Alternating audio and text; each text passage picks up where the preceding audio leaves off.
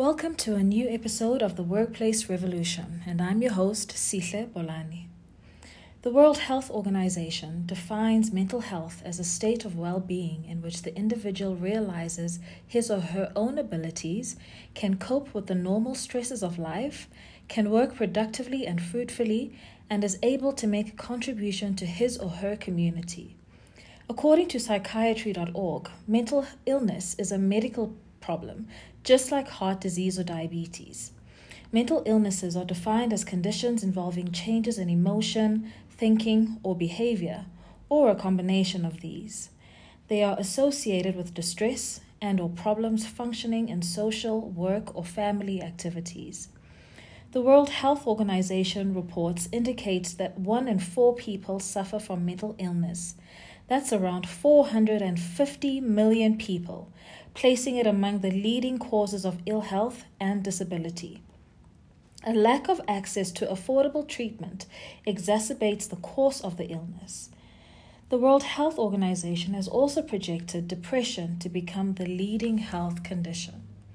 Now, if you haven't caught on yet, on today's show, we're focusing on mental health, mental illness, and how it manifests itself in the workplace and how people can seek support. Joining me today is Pabi Kgadima, founder of the Pabi Kgadima Mental Wellness Foundation, which is focused on building a safe space around mental health through workshops, retreats, community service, and online convos. But that's not how I got to know Pabi, right? Hi, Pabi. Hi. so when I first met you, you I knew you as a makeup artist. Mm. And you kind of dabbled in the skincare space a bit. Do you want to just briefly talk us through your professional journey? Oh, okay. So uh, basically, I've been in the beauty industry for years. Um, and like you said, I actually knew you invited me to a an event like years ago um, through your company, and that was through the whole makeup and skincare thing that I was doing online. I think you you had invited like bloggers and whatever to a launch of a La Manche um, Yeah. Techo's opening. Yeah, that's how I got to know you, and then we followed each other on social media. I mean, that's years ago. So um, I continued with that, but now I'm actually out of the beauty industry. I just do it online, where I focus on educating people about skincare, how to get affordable products. I'm just really, really passionate about people understanding their skin and just saving money because people spend a lot of money on unnecessary things when it comes to beauty and wellness. Absolutely. I mean, I know I s- it took me a while to figure out what the right things were for Yeah. me because it, it can seem a bit intimidating Mm. because I mean, why are there 50 million different types of cleansers? Exactly. and face washes and Mm. should you be using foam or not and Mhm. you know it's just also complex but now you are also in the corporate space full time Yes, I am. I'm in the corporate space full time. So my nine to five is me being an account uh, regional manager. That's what I do during the day, which is totally different from what I do at night, which is Mm. all about skincare and educating people. So I'm in the corporate space full time. The reason why I got into the corporate space was because I wanted to have the opportunity to be able to drive my skincare and wellness awareness platform without having any issues of conflict of interest. right That's the reason why. okay Yeah. so tell me a bit about your foundation Mm-hmm. um, what is it that made you decide to develop a platform that focuses specifically on mental wellness So, um, I'm a survivor of multiple suicides. Uh, I live with bipolar and temporal lobe epilepsy. I've known that I was diagnosed with depression for years, like 10 years since 2011. Yeah, it's about 10 years.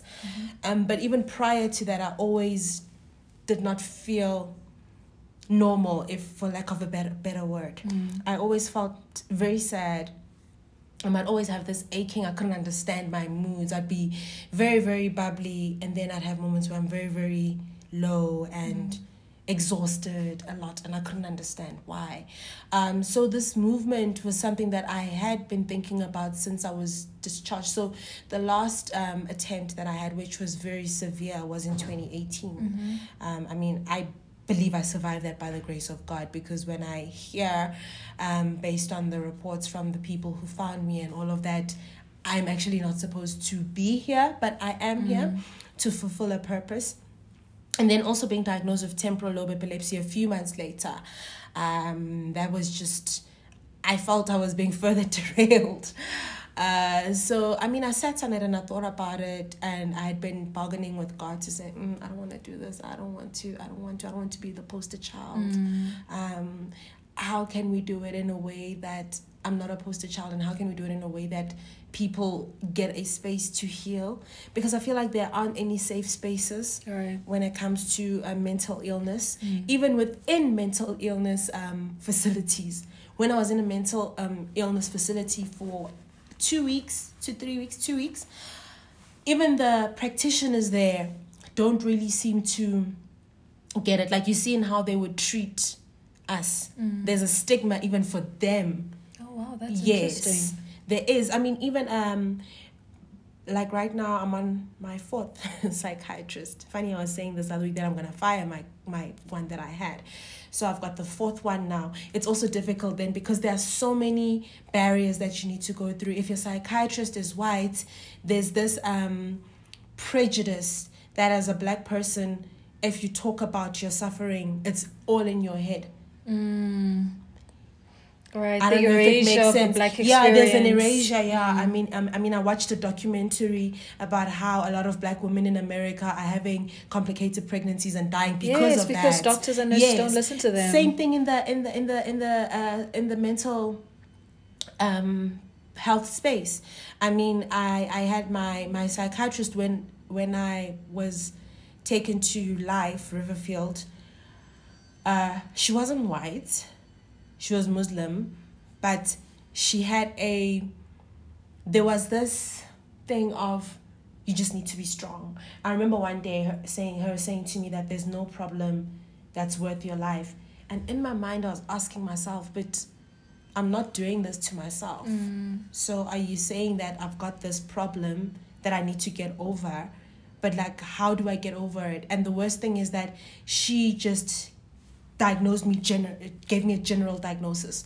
So Mm. um I remember she put me on 14 pills a day. Oh my goodness. Yes. One was for it was for she said I had major depression and then she said I have like anxiety and then um, insomnia and there were so many pills. And then I got another psychiatrist who then picked up temporal lobe epilepsy. Then later on she was like no she doesn't think it's temporal lobe epilepsy. Then I started having neurological disorders. So I now have a neurologist but my neurologist is a white male. He's also got his own issues. Oh like I see it when I talk to him that this person thinks I'm crazy Mm. you know when you explain your symptoms what you're going through you'll just they'll just give you a general test to say an mri but they won't be a paying they won't pay attention to the detail to say okay they don't take the same extra care i believe that they do take with white people Mm.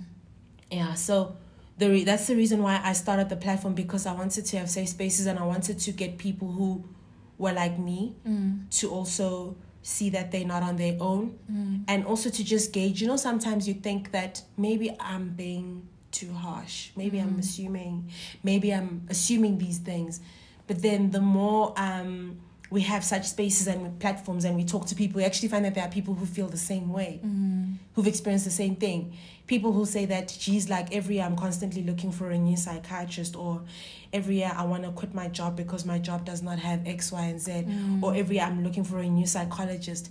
And you begin to understand why people will post on Twitter saying that I'm looking for a black female psychologist Mm. because those things matter Yes. and in, in, in, in how you will be treated and how you'll get a support system to help you to manage and navigate your your mental illness. So that's why I created the foundation. I mean, it's fairly new. Um, we haven't planned our our events as yet, but I want to have a workshop. Um, I'm just still gauging based on the responses that I'm getting on the on social media as to where are people exactly lacking and where can we start. So that's the reason why I started it because I felt like we really needed a safe space because sometimes you'll think that you're in your psychiatrist's room and you but it's not a safe space. Mm. It's actually quite scary hearing that the people who are supposed to be trained and well versed in mental illness and Mm. understanding that chemical Mm. imbalance that happens, that causes Mhm. um, these various conditions, if they don't understand it, how's the rest of society supposed to be able to understand, engage, Exactly. empathize? Exactly. It is. I mean, um, that's the those are the issues that we are we we go through. I mean, when we were in the facility, and when I say we, I mean I made some acquaintances and friends there. We would like after our because every day we'd have classes for occupational therapy, and then you'd see your psychologist and psychiatrist daily. And most of the time, especially us as black people would come out feeling like oh, that one doesn't get me or so and so um it comes across as condescending you know um in your sessions. It's because it's as if like a black person has gone through slavery and all of that and there is that prejudice that yes they're supposed to suffer and they can take it all. So even it, it follows that it follows them even into the medical spaces into their consultation rooms where you are saying this is what i'm feeling. For example last year i had a paralysis um issue where the left side of my body was constantly getting paralyzed and numb and i'd have um, pins and needles. So I, I was taken into hospital. They thought it was a stroke you know on several occasions but then it would come out that it's not a stroke. And then i went to my neurologist.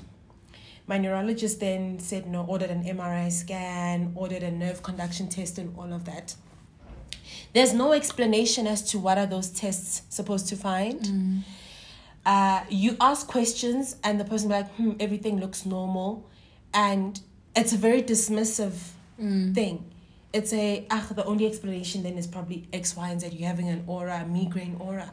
Um, that was the diagnosis he came up with he was like and I, he was like um, i'll just put you on meds and let's see what happens because everything is coming out clear and stuff A migraine resulting in paralysis. yeah, he was saying I'm having a migraine aura, explaining, um, using big words as well. Like they use big words and, and then um, they and then he said I'm gonna put you on more um medication from the epi- epile- epilepsy family. This is not to say you are full, you know, all of that. But there's no like you you leave there without feeling assured. Mm. You leave there feeling confused. Mm. Because even when you have to explain to let's say your line manager or HR as to what exactly is going on with you there's no support. I mean, for me, I was even like, I'm grateful for the organization I work for because I told them about this, and then they said, Look, no, we've got this free thing where we can send your tests to Stanford and they'll get a second opinion. And Oh, wow. so they, yes, so I'm grateful that I have. Mm. I experienced that in the organization that I work for, which is why I also created the foundation because I thought, how many other people have the privileges that I have? I mean, I work for an organization where I get the most expensive expensive um, medical aid option. I only pay 20%, so my benefits are unlimited. There's just so much. So the organization I work for is very supportive and they're very pro mental health. But then you go into the medical industry where one time I had seizures, multiple seizures, but I was conscious and we were in the office and we are having a meeting. And my manager said, No, one of my colleagues needs to immediately take me to the hospital.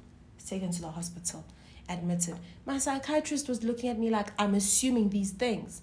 And I kept saying to her, I was with my colleagues, they saw it.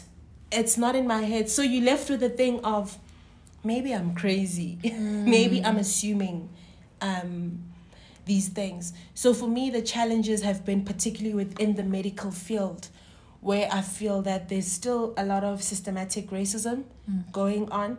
So it's like, no, if, if a black child says it, then um, it's not okay. She's, she's lying or she's assuming, um, you know. And I say, but this is what I'm going through. This is what's happening. This is what I'm feeling um, my colleagues were there. They saw me. That's why my manager said they should take me to the hospital. He should take me to the hospital. And then it was more of a, ah, she's stressed. Her job is stressing her out. Now you raise a you raise a very interesting point for me around the distinction between normal and I'm air quoting normal Yeah. stress and mental illness related Mm. anxiety Yes. or those types of symptoms. Yes. Is there a fine line? Uh, there is a fine line. However, sometimes the one can cause the other. Mm-hmm. So the work stress can cause the mental If it's illness. sustained Yes, and yes. uh, so continuous and Mm, intense. mm, mhm. Okay. So the one can cause the other, but sometimes the one can act in isolation if it is a chemical um, imbalance. Mm. Interested, interesting thing this week, I was listening to a podcast by Jay Shetty, and she had a a psychiatrist, a doctor, Dr. Amen, and he was talking about how a lot of the reasons why there's no um, we were not tackling mental health the way we should is because the very same people who are psychiatrists who claim that they work around disorders that affect the brain don't focus on the brain. Mm. And I had a, I had an aha moment when I was listening to that and I was like, wow, it would actually be such a, a, a beautiful thing or experience for me or a, a milestone for me in my mental health journey if I was to be have a psychiatrist who would also look at my brain. Mm. What traumas have I sustained? Mm. um, what have those traumas done to my brain, to how Mhm. my brain behaves? Because he was saying that most of them they they they work on assumption, like they collect the data. I mean, like I'm saying to you now, I'm on my fourth psychiatrist. Mm. All four of them, while I'm seeing the fourth one in in a week or two, but all the three had different opinions. About your diagnosis? Yes. The one was saying that I have um, an anxiety disorder and mild depression. Then the second one said major depression because I had attempted suicide. But now, had she been taking an, taking an approach of looking at historical data, what has happened to my brain or my mind or the traumas that I've been through as a child, she probably wouldn't have given me a blanket diagnosis. Because when you find someone who has attempted suicide, some people are quick to say it's major depression. Mm. But what led to that? Mm. Because my dad was even saying that um, to me last year. He was like, Are you aware that your illness is actually compounded? Because he works in the medical field, but he works more on the wellness side. Mhm. Um, so he goes around to corporate organizations talking about mental health, talking about health and wellness and all of that. And I said to him, What do you mean by that? He's like, You know, when you have a, with mental health, it compounds. You can have a traumatic experience. If you don't deal with it, um, your brain evolves with it. Then it can become depression. Then from depression, it can be bipolar. Then from bipolar, it becomes schizophrenia. That's how you find people end up having like psychotic schizophrenia, different types of schizophrenias, whereas a few years before, they probably just had depression. It's because it's not being treated. Right, appropriately. Yes. If at all. Yeah, if at all. So I mean that's why we have a lot of like you you see in the townships where um kids are acting out, but some of them it's probably PTSD and then if it's not treated they grow up and then it becomes Yes, it keeps Especially in the black in community. forms. yes and then you find professionals who are lazy and they just They're not interested. not at all. And that's a very scary reality considering the seriousness Mm. of mental illness and the impact that it has on people because it doesn't just stop in the brain, it impacts your body, Yes. it impacts your physical abilities, it Mhm. impacts your ability to apply yourself at work, Mhm. to show up in social Mm. situations, to fulfill your responsibilities just as a human being. Exactly. Now, there are various types of mental illnesses, Mhm. right? And you s- suffer from bipolar disorder Yes. and temporal lobe Mm, epilepsy. Mhm. What is the difference between the two? of the bipolar and the temporal lobe Yeah. epilepsy. So the temporal lobe epilepsy is a form of epilepsy that affects the um, temporal lobe of your brain. So even when you sometimes you'll have seizures, sometimes you won't. You'll experience things like deja vu, um, a bloody taste in your mouth. You always have this bad like this how the seizures happen. It's so strange. Um, it's like you'll have this you'll wake up with this pit in your stomach that something bad is going to happen something bad is going to happen and you're actually having a seizure sometimes that's how you have Oh, your wow. seizure sometimes you can have your seizures in your limbs and you're conscious Mm. you're aware of the seizures. So that's what temporal lobe epilepsy does, and it affects. Um, I can't remember is it the short or the long term memory of the brain, but it affects that as well. It also affects your emotions Okay. as well. And then with bipolar, bipolar is when you have experiences of hypomania where you're very energized. So for example, I'd be like, oh my gosh, I love my job, my job is amazing. then you go through the low it's like, oh my work sucks. My job is like this and that. Um, but then one thing that people need to understand is that um, it's a sliding scale with bipolar because I see a lot of dangerous jokes that go on around um, social media. Yes, that's actually one of the things I wanted us to cover. But carry on your point, and then I'll bring it in. Uh, where people be like, no, she's got bipolar. So bipolar is like a sliding scale, and it starts like, like right now, I, I, I, I am going. I think I can feel that I'm coming off a hyper mania episode where I was very very hyper. So I'll be more enthusiastic to do my work. And I was saying to a friend of mine that once I'm going through this episode, I've learned to work with bipolar where I will get the work that needs to be done. I now actually take advantage of it to say, okay, I can feel I'm having a hypomanic episode. I'm going to shoot all the content that I need to shoot Mm. to put onto social media because I don't know when this will end. Right. Then you slowly go through the depressive episode where now um, you want to withdraw. You're very exhausted. It's a very exhausting illness. Sure. One thing people don't know because they tend to talk more about the moods and whatever. Mm. It's very, very exhausting. Yo, see, it's so exhausting. You sleep and you wake up and you feel like you, you've been hit by a truck. Mm. That's why they'll say that this the hard thing about bipolar is that people bipolar sufferers need to sleep a lot. Mm. But because we tend to have a lot of insomnia, we don't sleep Okay. enough. Like I mean, I can stay up until 3 a.m. and I'll wake up at 5 and I'll function. Right. But then when I start crashing, it's just it's another thing. So uh, those are one of the things like you suffer a lot from sleep. So the one is more of the chemical imbalance, and then the temporal lobe is more of the brain waves. Mm. That's what happens. It's like you think of a glitch that goes. zzz. Yeah, it happens with temporal. That's what temporal lobe. It's like a shock thing, especially when you're having the seizure. That's what's happening with temporal lobe um, epilepsy. Whereas with bipolar, it's more of your chemical composition in the brain, where all of a sudden last week you were on a high, everything was going well, and now you just want to end your life Mm. because you just feel like you're you're exhausted. You're like, oh, I can't. You know, it's the type of Yeah. exhaustion that it puts you through. So I want to go a little deeper Mhm. um, with regards to the suicide attempts. Mm-hmm. Now, we're seeing more and more reported cases around people dying by suicide. Mm-hmm.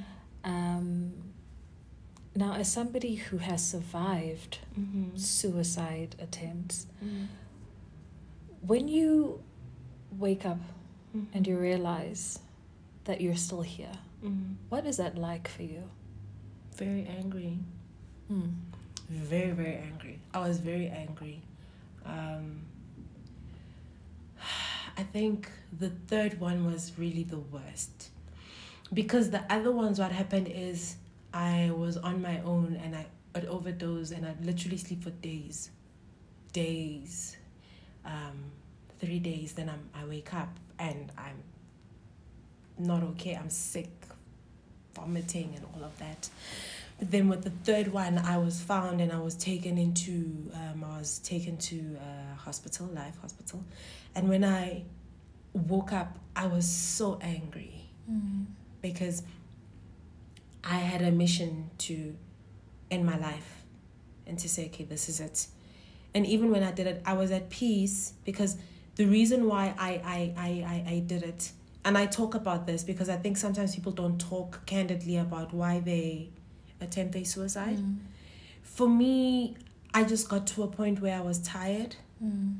of having to take medication, see a therapist, do so much work just to be normal. Right.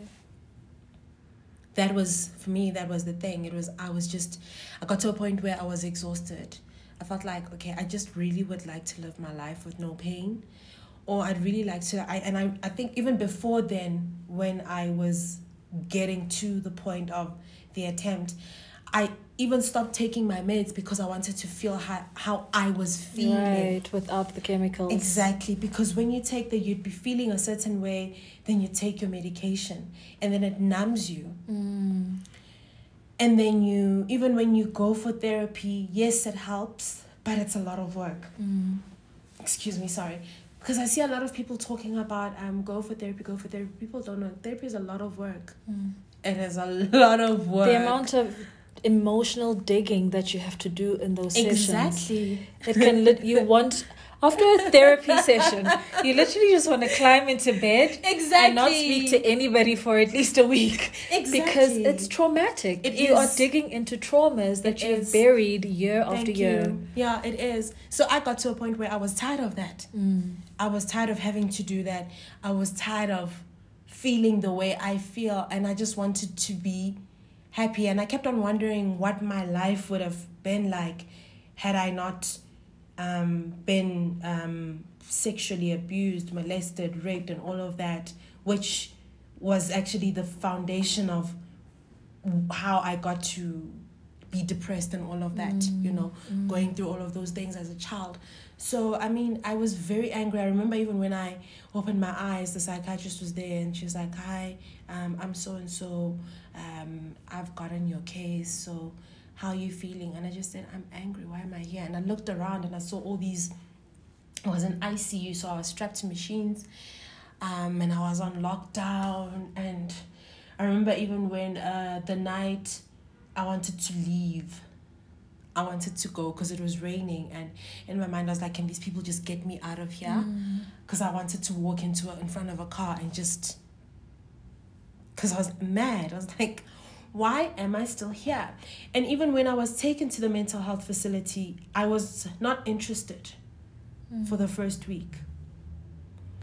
I isolated myself. Um, I just had it in my mind that I'm just gonna stay here until the 21 days is done. Mm. Then when I leave, I will do it again, and this time I'll make sure I Do it. do it Do it. properly. Right. So that's where I. That's where I was. That's how angry I was. Mm.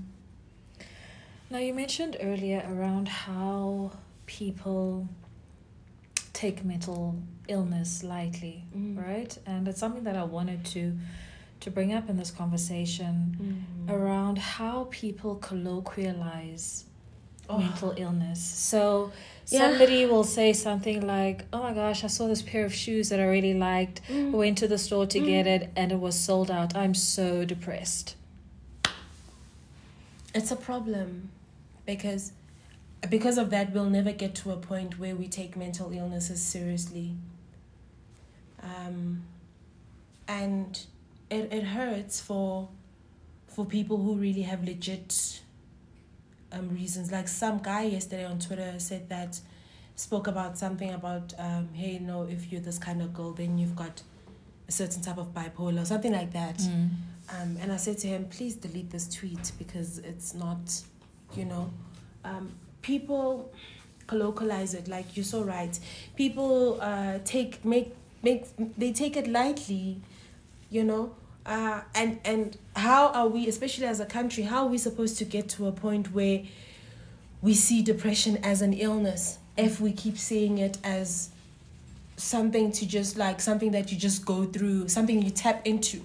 So when people talk about it and joke about it, they talk about it as if it's a choice. It's something that you choose. Mm-hmm. I mean, like you've used that example that I went shopping and I didn't find all the shoes were sold out. I'm so depressed. It's like you choosing it, but with people who suffer from it, you can't choose it. Mm. Depression doesn't tell you that on Wednesday we're gonna be depressed Mm. and you won't be able to get out of bed.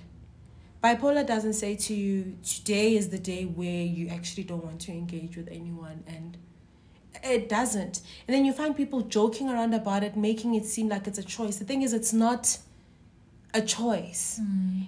It's your the chemicals in your brain, it's the circumstances that happen to you that you don't deal with not because you don't want to but because you don't know how to deal with them and then they um, compound and they become this big monster like i call it the black monster because sometimes you can feel it that okay it's dragging me in Mm. and you try so hard to fight it and then you'll find people saying that oh my gosh i had to do this work i'm so depressed oh my gosh, this one has bipolar. Mm. Like one minute she's smiling, one minute she's not. Yeah. like, let's separate the two. So um, that I feel I I I, I feel um sad actually when Mm. people do that, because I I wish I could be in a space where I could choose. How I feel, because Mm. sometimes it puts you in the um, space of you can't choose how you feel, but you fight a lot. Like I fight a lot to be happy. I Mm. try so much to be very happy.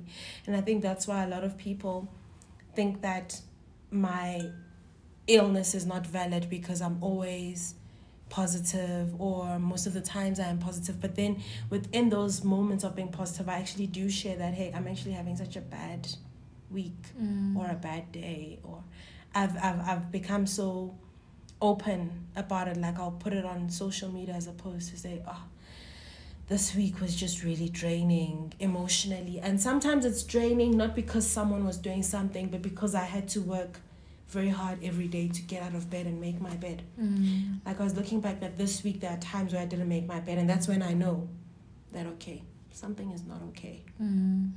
it means that this is and then you have to go back and look at what triggered it Mm.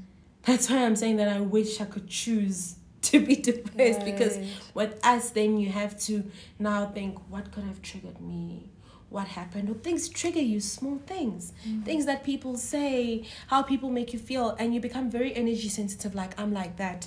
Um, i think maybe that's the reason why i, I have a low tolerance for um, relationships that are not up to my standard because i know that there are, there are little things that can actually send me on a spiral. There are so many things that can actually um, cause me to relapse Mm. so I can't afford to, I don't have the luxury of being in a relationship where I have to tolerate a person who doesn't maybe talk to me, a person who decides that they want to keep quiet, or a person who can't manage their, eh, um, their issues in terms of communicating, if I've offended them, whatever, like trying to punish me Right. with silence. I can't deal with that. Or a person who just goes, Emma, I, I cannot. I'd rather be like, okay, I need to be single. I need to try and eliminate, even with friendships. Mm. If I feel that, okay, this person is making me feel like I'm imposing myself on them, I need to eliminate situations that will cause me to overthink. Mm. So when people joke about that, I'm like, it's nice. Mm. because I, I, I, I can't. I don't have that opportunity. Mm. Mm. So I want to talk about stigmas for a second. Mhm. Um, you know, so since releasing my book, Mm. um, because I do mention a bit about mental Mm. health um, Yeah. in the book, and Mm. Some colleagues of mine who were admitted into facilities Mm. because of the environment and its toxicity. Mm. And so that started conversations and you know various events that I'll be speaking at where people would talk about how you know if they got booked off for work to go to a mental facility when they now are coming back to reintegrate into the re- into the organization there's this stigma that oftentimes manifests itself as people making all of these little snide comments like Mm. if you respond to something or you don't agree then it's did you take your meds today oh, and the gossip around that which Mm. then further fuels this Mm. illness that this person is battling with Mm. so what are the types of stigmas that you have come across or that you're Mm. aware of and in the context of the workplace because most people don't have the benefit of having an environment like the one that you work in Mm. you know they work in environments where people are still very ignorant Mm. around mental mental health and mental illness Mm. um, and very unsupportive even from an Mm. hr and wellness Mm. perspective Sure. Um, uh, I think, like you said, for me, especially last year, last year was very, very tough mm. for me. Very tough because, you know, you go out, you have to integrate back. What I found for myself, it wasn't a, a, a stigma per se, but it was more of, I think my team were battling and how to support me Mm. So I never I never went through. I mean, I'm blessed. I didn't go through the comments of, "Did you take your meds today?" or jokes of why X, Y, and Z. I think for me, sometimes it became where I felt like I was treated so much like an egg, mm. where I felt like, okay, guys, like I, I, I I'm okay. Mm. I also want to, you know. So I think sometimes it can be extreme where they don't know how to that they try so hard not to cause you to relapse that they really suffocate you suffocate yeah. you and you're like i actually can do this. I actually you know that's what I, I i i went through. And i mean for for them it wasn't from a bad place. It was a we don't want her to um, relapse or we don't want her to go through what she went through. Or to feel alone. To feel alone. Mm. so for me it was like but i've known i know of people who suffered so much and and and the the illnesses become worse because of the environments they work in i mm. mean like when i think about the people that i was in the facility with most of them were actually there because of the environments that they work mm. in i mean there's a woman who i think it was last year um, resorted to Twitter because she had mm. been struggling. She was struggling with um, mental illness as a result of her mm. work environment. Mm. Um, I think she went to, she had gone to a mental health facility, and when she got back to work, she was pretty much mm. unofficially deemed incapacitated. Yes. And so they started taking work away from her. They started moving her out of the role that she was in and giving her less and less things to do until eventually she was forced to leave the organization. Um, so it's it's scary to think this is literally defined by yeah. experts yes. as a medical condition. Condition. Mm. You're not going to fire somebody for mm. having a heart attack. You're not going to fire somebody for having the flu. Exactly. So why are we f- trying to work people out of the workplace? So what what happens is what they do is um, there's that assumption that because you have a mental illness, you are illogical, you are irrational, you can't think, you can't make decisions. They don't know how to separate mm. that. It's like, guys, the mental illness has to do with my trauma. It does not mean that I cannot make sound decisions. Mm. It does not mean that I'm I'm good at my job or any um any less better than X, Y, and Z. And sometimes, like, you'll find that even with you suffering from a mental illness, you perform better than um, Ujabu or Usipo that you're working with, mm. you know? But because, like you said, that there are organizations that are stigmatized, like, I mean, I'd like to believe, like, the previous organizations that I worked at, had I gone through that suicide attempt there, I think I, I would have relapsed. Mm. Because people are very callous and they are actually empowered by the systems mm, and the culture and the culture the within yeah. the organization. I mean, I think about back in the days when I was working for a previous organization and I was doing beauty and, and all of that. I remember that year I left, uh, and looking back now, I, I was actually very depressed. Mm. Very depressed. Instead of the company utilizing their resources they actually just they would actually just make your life even more difficult and mm-hmm. i know of people who go through that where they look at I mean I'm working for a giant organization why can't this organization support me but you'll have a manager who's just how bent on making your life mm. difficult um, some people even um, manage people out yeah because they've got such dismissal. yeah constructive dismissal because they've got such a stigma towards mental illnesses that they don't want to um, deal with it mm. they'd rather not have a person like that on their team so they'd rather work them out mm. and the organizations that are are, are, are, are not um, supportive or not following through with the nice procedures and policies that they have on paper need to be held accountable mm. because there are so many people who have died. I mean, we've heard of people who just go to their workplace and shoot everyone, yeah. kill everyone. and that is because of a mental illness but then it will be written off as a this person was crazy um he had x y and z but then nobody looks at it goes back to what i was saying in the beginning of our conversation that nobody looks at the history everybody just wants to stop at the incident. Right. that this person dealing with the came in and shot yeah. This person came in and shot people. But no one wants to talk about how you um, micromanaged him how you um, belittled him berated him in meetings how every single thing that he did you questioned. That led to that. Because that's the thing it's a very sneaky illness and it plays itself different out differently. I mean, like I was saying, that it shows up differently. Uh, some people have bursts of anger. Mm. That's depression. Some people clean obsessively Mm. because they're trying to. That's it shows up differently. But no one wants to talk about that. We always want to have take a reactive approach to it to say, "Oh my gosh, he killed. He did this. Um, he came into the office." And, but nobody wants to talk about how you guys drove him to that Right. And how nobody was held accountable Mm. about how many times he went to HR asking for support Yeah. and no one did anything about it. Instead, when they would go to, to HR, you'll find that most organizations have HRs just glorified window dressing because they don't do anything about it. And then this person keeps on getting victimized and the victimization gets worse Yes. or because a person has an illness, um, has um, let's say uh, schizophrenia, borderline schizophrenia, when they're in a meeting, you don't want to take anything that they have to say as a valid point because in your mind you've got that that unconscious bias that. Mm. Which personality is this now? exactly. Right? Yeah. Mm.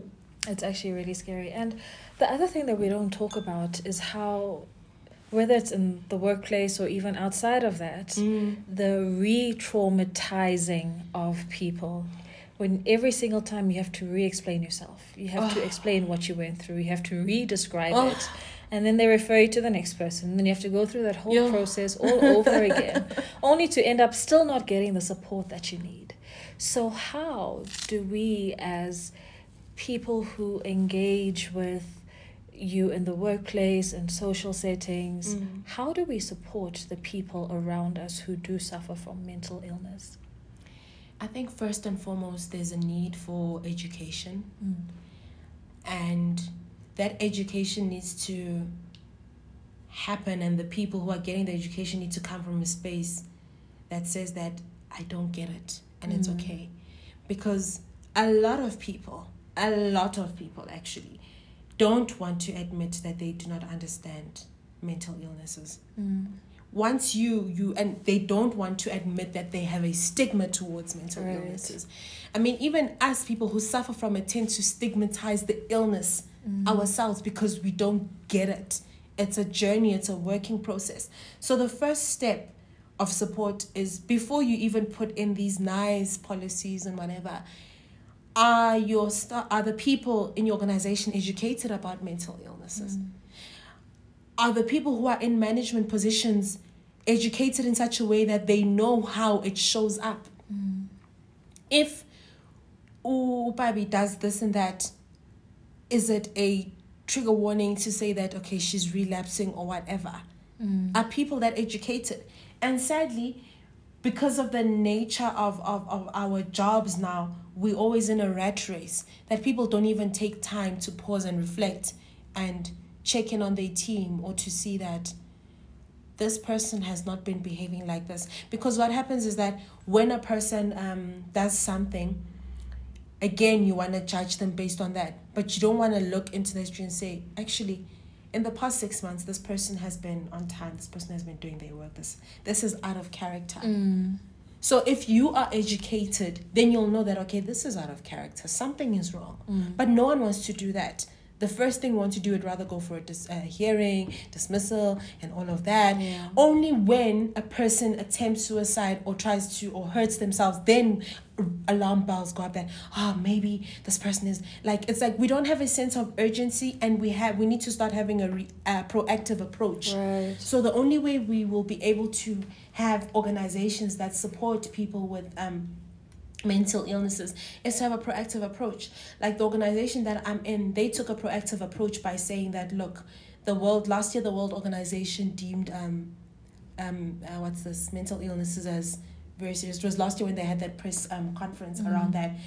As soon as that came out, my organization said that okay, it, we need to double up the counseling services that we offer to our staff Mm. and their families. Mm. That's a proactive approach Right.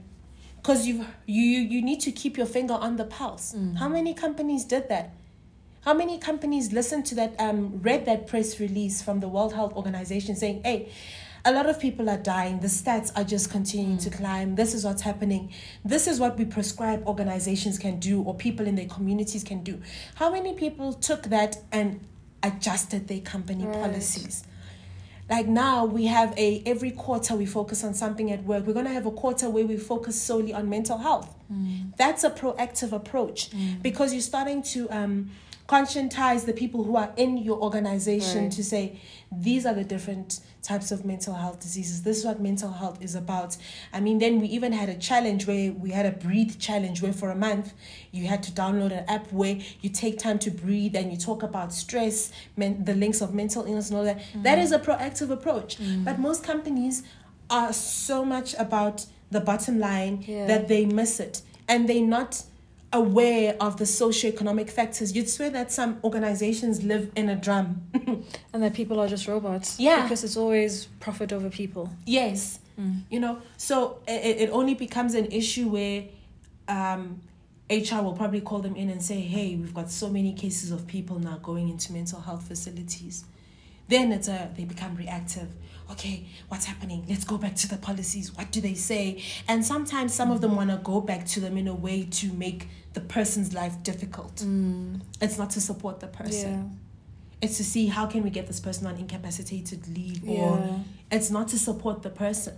And there's no plan beyond this particular case. There isn't. Mm. And I mean, Sita, that's why you'll find November, December, October, November, December, mental health facilities are packed with professionals because organizations do not have a proactive approach. So, if as an organization you do not have a proactive approach and you do not actually put it out there to say, this is what you have to do, it's not on paper, do it. Nothing is going to change. It's just a vicious cycle. Mm. Yeah. Okay. Mm. Pabi, thank you so much. That was so insightful. Um, Thank you for having Because- me. Because, I mean, after writing my book and having to process my own experiences, I really Mm. started wanting to learn as much as I could around mental health and having conversations with people who do um, suffer from various mental illnesses because it's such a an a broad but also very intense and technical space to be in is. and trying to get your head around it is a lot but Mm. I think it always starts with having the willingness and the desire to learn, to Mhm. understand. Mhm. Um, so thank you so much for your Thank you time and for having opening up. How can people get in touch with you? Um, people should follow me at Pabi Kgadima um, across all social platforms. And then the foundation is PK um, Foundation. Yeah, no, wait, let me just check. I know with all of these different social networks we have, I also sometimes don't know what handle is what. But what I know is I try by all means to use my name so that people don't get. Yeah, it's P Kgadima Foundation. Okay, perfect. Yes. Yeah, people should just follow and just stay in touch so that they can see um, what's happening. I'll be planning a workshop very soon. Okay, fantastic. Thank you so much, Thank you for having me, Sihle. I think the biggest take for me from this episode is just highlighting the importance of listening to people around us, paying attention to people. Um, and you know, we're also used to, you know, when you walk past somebody in the corridor, it's, oh hey, how you doing? As you're walking past, you don't even turn around to wait for the answer. And maybe we need to actually just start to pause and listen to those answers and learn to connect with people better. Thank you so much for joining us for this episode. Don't forget to share it, and we'll catch up with you soon.